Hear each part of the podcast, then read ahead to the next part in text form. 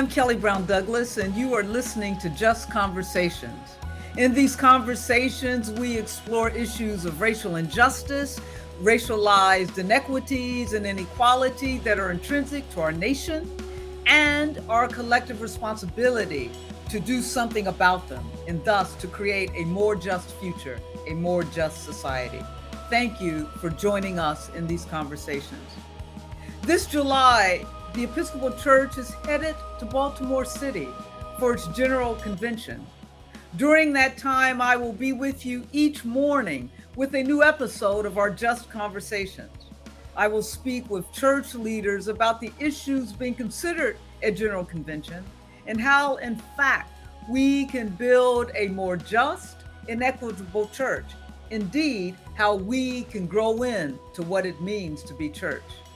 Now, in order to do that, we can't simply go to Baltimore and stay inside of our convention walls. We have to hear from the people in this city. We have to learn from them. We have to learn about the city and its needs.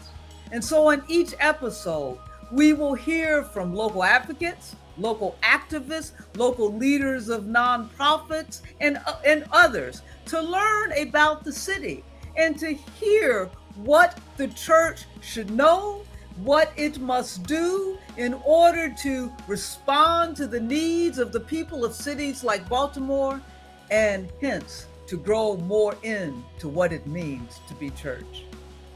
And so, in these podcasts, we will hear about what it means simply to show up as faith leaders. This idea that like belief is actually a practice Right. And we say the same thing about social justice that it is a practice. It is like a daily sort of commitment and grind. So when I think about faith leaders, I, I, I think I'm always surprised at how few people feel like it's their responsibility to tell the truth in public about a host of things, right?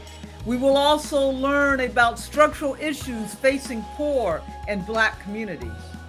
When I was growing up, I felt like I didn't have a stake in society. I felt like my my neighborhood was crumbling. Um, there was no place to get fresh and clean food. Police officers treated everyone who looked like me terribly. And then I would go to school where education was just almost like a joke, even to the people who worked there. All of these things add up to a mentality of a person who feels like they are set to inherit nothing. And when you feel like that, you act as such. We will learn about challenges in the educational system. It's not enough it's such a low bar to say, well, we want someone to graduate from high school. Of course, we want that. But what we really want is for them, we want liberation. It's it's having all of the um, internal and external resources necessary to live the life that you want to live, um, and just acknowledging that while our our young people in thread are just geniuses, the structural barriers are very real and we run into them every day. We will learn about the fight for workers' rights. The mayor and the governor and, and the powers that be um, agreed to our demand for a living wage. And then the next year, we were able to unionize that stadium workforce. And what we learned was that that is kind of the a standard operating procedures, and a lot of public money goes into major corporations and corporate developments that seem to not have any standards for how communities would be impacted or actually benefit from those things. And we will hear directly from young people who are becoming leaders in their community.